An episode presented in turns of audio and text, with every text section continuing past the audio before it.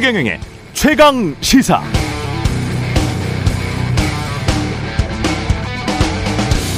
당신은 왜 대통령의 국정 운영을 지지하지 않는가? 여론조사에서 가장 많이 나오는 대답이 인사라고 하는데 정말 그럴까요?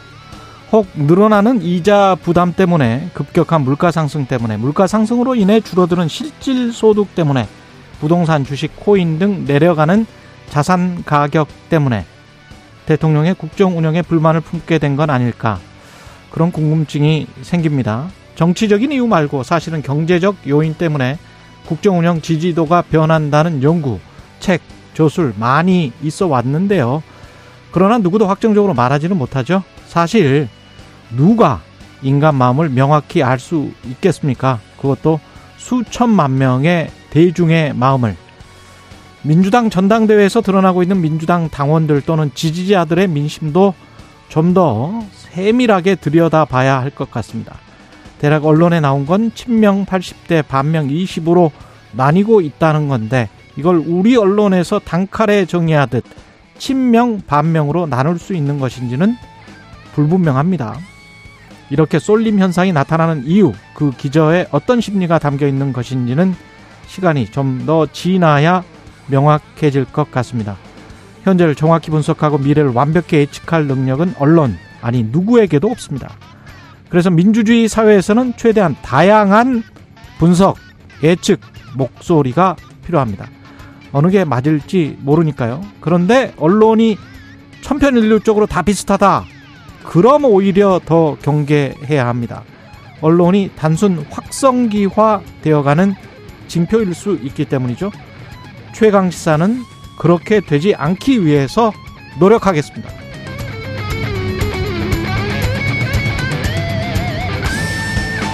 네, 안녕하십니까. 8월 23일 세상에 이익이 되는 방송 최경령의 최강시사 출발합니다. 저는 KBS 최경령 기자고요. 최경령의 최강시사 유튜브에 검색하시면 실시간 방송 보실 수 있습니다. 문자 참여는 짧은 문자 오시면 기본자 100원이 드는 샵9730 유튜브 무료 콩 어플 많은 이용 부탁드리고요. 오늘 최강시사 천하람 국민의힘 혁신위원 연결해 보고요. 그리고 박수현 전 청와대 국민소통수석 나오고 3부에서는 소설가 김훈 선생 만나서 신작 하얼빈에 대해서 이야기 나눠보겠습니다.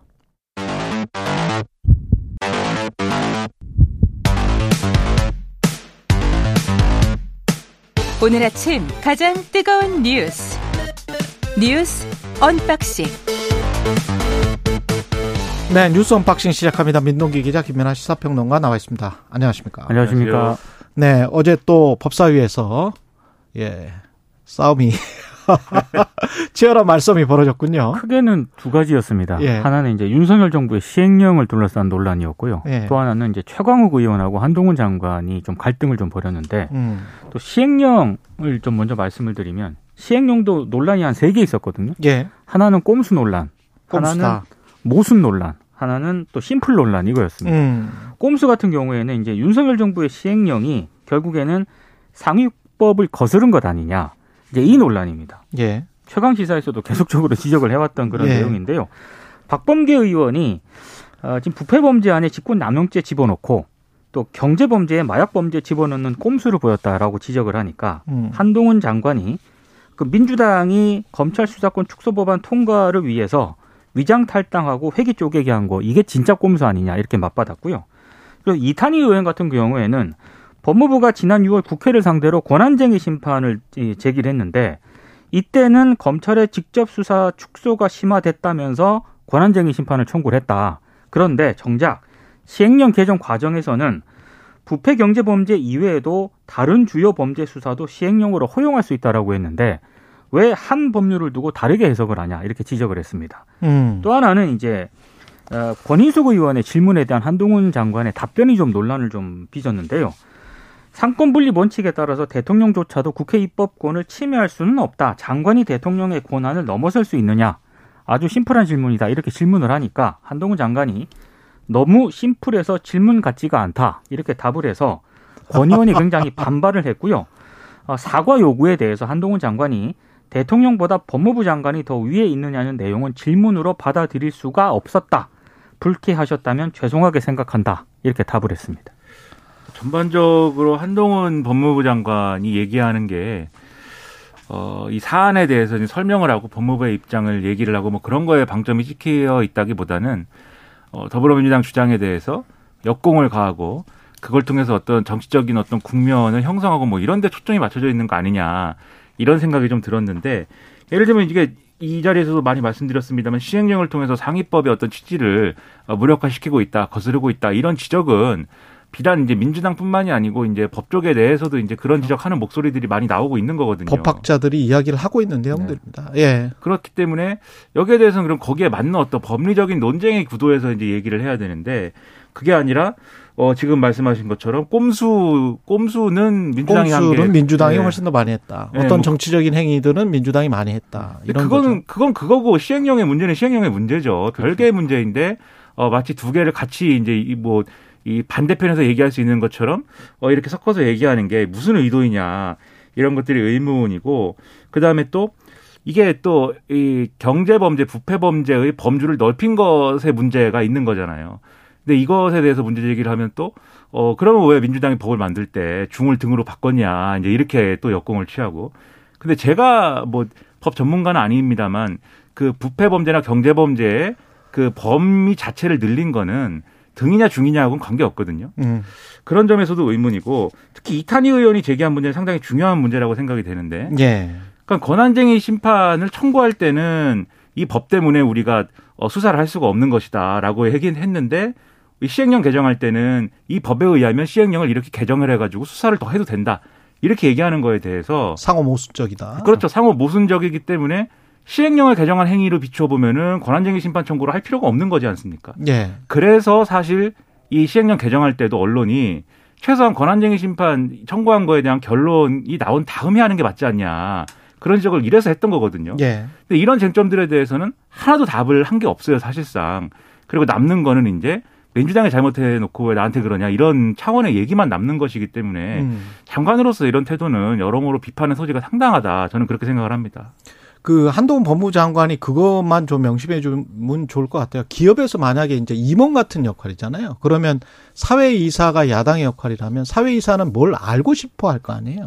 그렇죠. 그래서 관련된 사안에 대해서 문의하거나 질의하고 거기에 다른 이견이 있으면 그 사안에 관해서 설명을 해주는 역할이 집행부의 역할이고 그 장관의 역할이거든요. 그렇죠. 근데 아무리 정무직 장관이지만 그것도 법무장관이란 말이죠. 법률과 관련된 일이기 때문에 그러면 그 내용은 설명을 해주고 네. 거기에 관해서 서로 논박을 하고 그 다음에 어떤 그게 너무 지나치게 정치적으로 간다고 하면 한동훈 장관도 대응할 수 있겠지만 처음부터 한동훈 장관이 이걸 정치적인 싸움으로 만들어 버리면 여당의 국회의원인 건지 집행부 행정부의 장관인 건지 이거는 한동훈 장관이 본인의 위상과 역할에 관해서 조금 다시 한번 생각해 볼 필요가 있을 것 같습니다. 그러니까 한동훈 장관이 예. 얘기한 방금 제가 말씀드린 이런 논리들은 그 자리에서 국민의힘 국회의원들이 얘기하면 되는 문제고 실제로 얘기를 맞아요. 할 거였거든요. 그러니까 국민의힘 의원들이 할 이야기를 왜 장관이 하는지 음. 모르겠어요. 그러니까 말입니다. 예. 그럼 너무 너무 정치적으로 갈 필요는 없을 것 같다. 특히 법무부 장관이기 때문에 예, 그런 생각을 하고 최강욱 의원과의 설전도 좀 정리를 해 주실까요? 이해 충돌 소지를 놓고 어제 충돌을 음. 했습니다. 아, 지금 뭐 어제 그 국민의힘 의원에서요. 어, 최강욱 의원이 법사위에서 질의하는 게 부적절하다. 왜냐하면 채널A 사건으로 기소가 돼서 재판을 받고 있지 않느냐. 예. 이렇게 문제 제기를 했고 여기에 대해서 최강욱 의원이 어, 한동훈 장관을 겨냥을 해서 우리가 검사와 피고인으로 만난 적이 있느냐. 그리고 어, 지금 법사위 그 위원들도 음. 피의자가 나 혼자만 있느냐, 뭐 재판을 받고 있는 사람도 있지 않느냐 이렇게 질문을 이제 문제 제기를 한 겁니다. 음. 그러자 이제 한동훈 장관이 최강욱 의원이 이제 발언을 하고 있는 도중에 제가 지휘한 사건으로 기소가 되셨다. 제가 피해자고 그러니까 이해 충돌이 있다는 것이다. 이렇게 음. 다 아, 얘기를 하니까 예. 여기에 대해서 이제 최강욱 의원이 어딜 끼어들어 가지고 지금 신상 발언을 하는데 이렇게 목소리를 높이면서 예. 굉장히 좀 두 사람 사이에 신경전이 벌어졌고요. 사실 그 전에는 시작은 분위기가 좀 괜찮았어요? 맞습니다. 제가 봤을 때는. 예. 왜냐하면 인혁당 사건 피해자들의 이자를 법무부가 면제를 해줬잖아요. 그렇죠. 그래서 이제 그걸 긍정적으로 평가를 하면서 질의를 시작을 했는데, 음. 근데 결국에는 그 인혁당 사건이라고 하는 것도 검찰이 수사를 한 거 아니겠습니까? 그렇죠. 이제 검찰의 책임이 있지 않느냐 이렇게 이제 질문을 한 것에 대해서 한동훈 장관이 조금 불편해나 봅니다. 그러니까 뭐 음. 말씀하세요, 말씀하세요 계속 이러다 보니까 여기에 대해서도 이제 최강욱 의원이 좀 날카롭게 좀 질문을 하고 그러다 보니까 어제 좀 격화되는 그런 상황이 좀 벌어졌습니다. 그러니까 이 문제도 몇 가지를 나눠서 봐야 되는 게 음. 일단 최강욱 의원이 채널A 사건 등의 이제 문제로 그 한동훈 법무부 장관에 대한 허위의 내용을 페이스북 게시하고 뭐 이런 내용들 때문에 이제 수사도 받고 재판도 받고 그런 상황인 거 아닙니까? 예. 그렇기 때문에 사실 법사위에 가는 게 맞느냐라는 논쟁은 그 이전에도 있었거든요. 그렇죠. 저는 그런 상황이라고 하면은 사실 민주당이 그런 논란을 좀 반영을 해서 이 사보임이나 이런 것들을 애초에 잘 상임 배분이나 이런 것들을 조정했어야 되는 거 아니냐라는 마음을 갖고 있습니다. 그런 생각 갖고 있는데 음. 그런 것들 어쨌든 무시하고 간 거에 대해서는 이제 정치적인 어떤 평가가 이제 불가피한 거고요.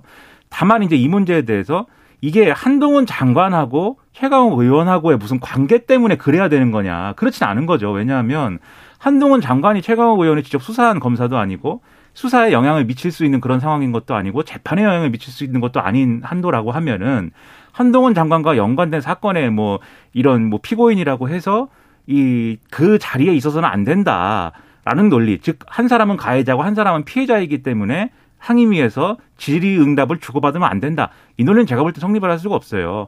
다른 상임위라고 할 때 예를 들면 보건복지부라고 할 때 보건복지위원이 뭐 보건복지부 장관에 대해서 뭐 예를 들면 뭐 그건을 했다든지 음. 그런 일 때문에 당신은 상임위에서 있을 자격이 없다 이렇게 얘기하는 건 없잖아요. 그렇 그러네요. 그러니까 예. 최강욱 의원이 법사위에 없어야 된다라는 주장할 수 있지만 그게 한동훈 장관 때문은 아닌 거죠.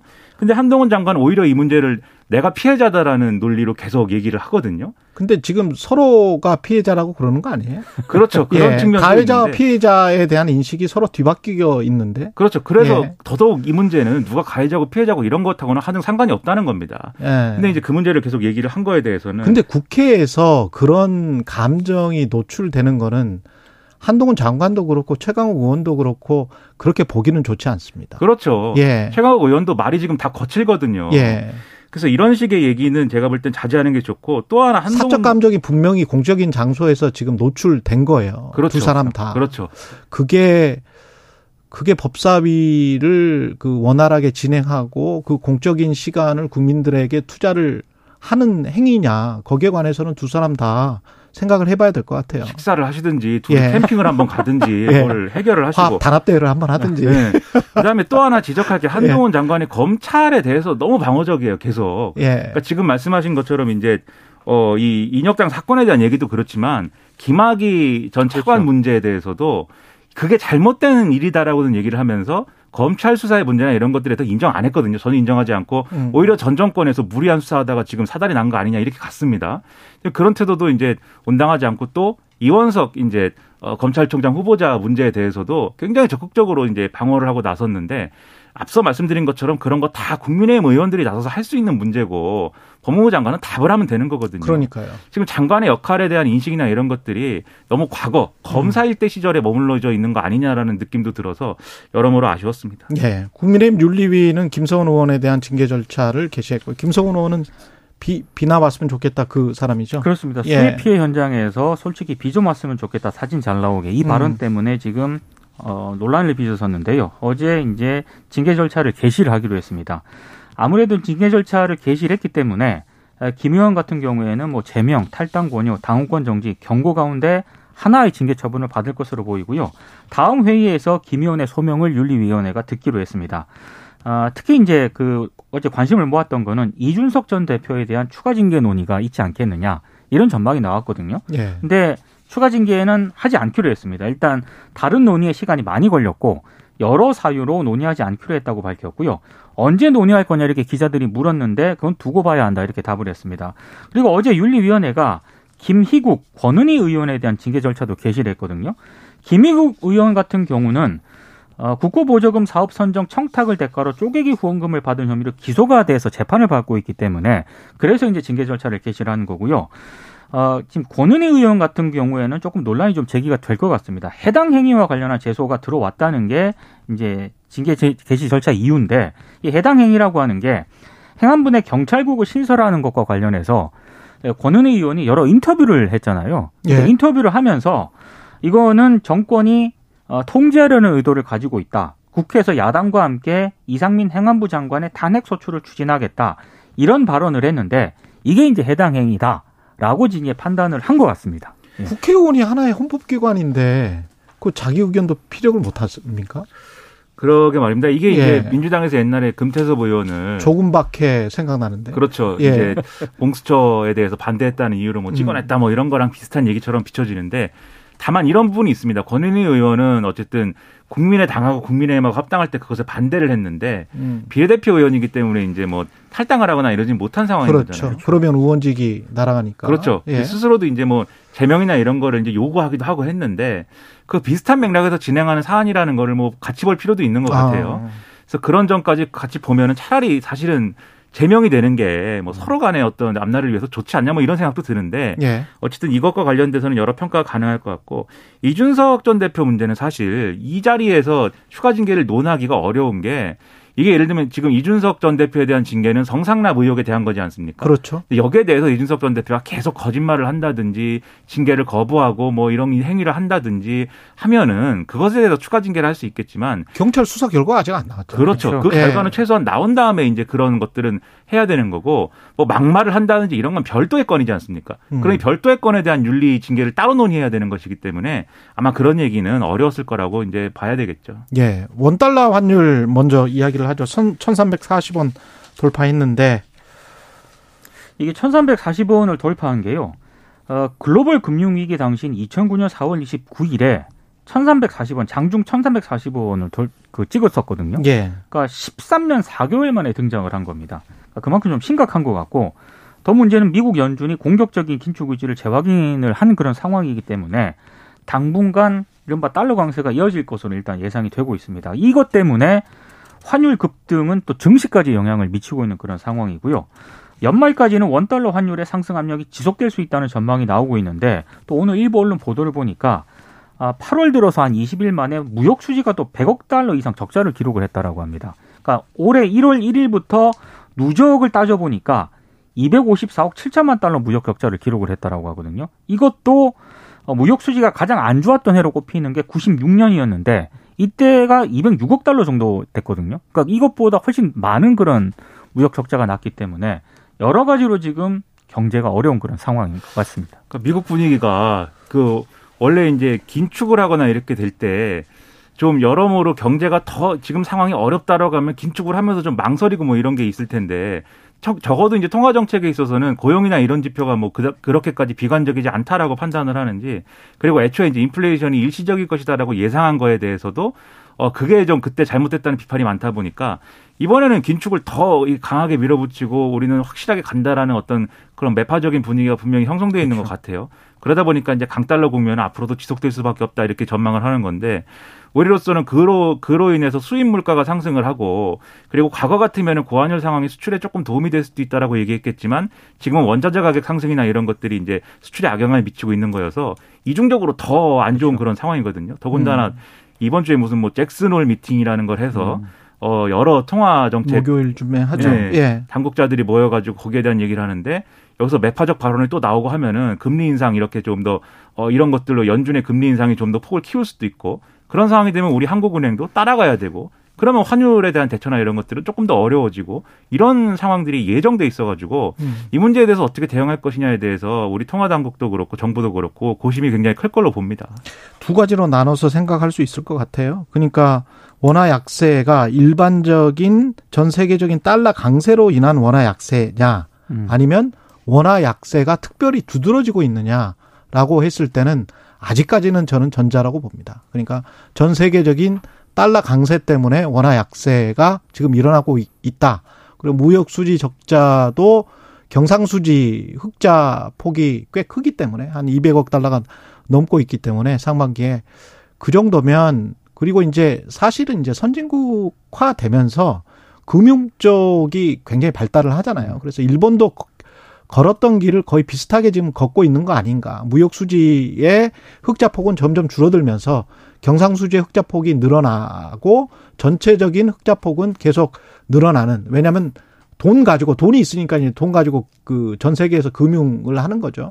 그 수입으로 이제 투자 수익이나 이자 수익으로 먹고 사는 그런 나라가 점점 돼가고 있는데 그럼에도 불구하고 제조업 중심의 국가이기 때문에 뭔가 다른 대책은 나와야 되고 특히 사실은 만약에 이제 후자 쪽이라면 제가 1340원이 어, 어느 쪽인지는 확정적으로 말할 수는 없지만 그, 그 희망적으로는 그렇게 일반적인 달러 강세라고 보지만 만약 그 후자 쪽이라면 외국인들이나 투자자들이 걱정하고 있는 것은 분명히 한국의 한계 기업과 가계의 빚이다.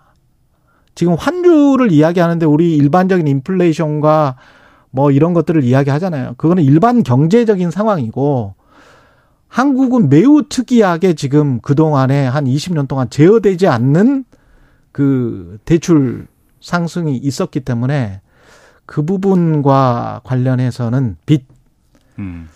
가계 빚, 이 부분은 어떻게 지금 생각을 하고 있는지 모르겠어요. 그래서 좀 유심히 보는 보고 있습니다. 그래서 관련돼서 혹시 이게 특수한 상황인 것 같으면 음. 계속을 좀 말씀드릴 테니까 최강 시사 계속 이제 청취해 주시기 바랍니다. 아직까지는 일반적인 상황인 것 같습니다. 예. 가계대출 자산 가격 이것도 우리가 대응해야 되겠는데 오늘 예. 보도를 보니까 미국의 일자리 상황 개선에 대해서 대외적으로는 한국이 최대의 어떤 그 기회를 제공했다라는 보도도 있어요. 그렇죠. 그러니까 우리가 미국한테 해준 것도 많은데 그렇죠. 외환이라든가 통화에 있어서는 거기에 대한 뭐 도움도 받을 수 있는 거 아니냐라는 시각도 있을 수 있는데 다각적으로 그러니까 대책이 필요한 거죠. 그렇죠. 그래서 계속 제가 통화 수합 이야기를 했던 거고 음. 가계 빚 때문에 사실은 금리를 전격적으로 많이 올리지 못할 거라는 거를 외국인 투자자들이 충분히 알고 인식하고 있는 상황에서 그렇게 되면 한국 경제가 어떻게 될 것인지에 관한 시뮬레이션을 계속 해보고 있는 것 같아요. 그렇습니다. 예.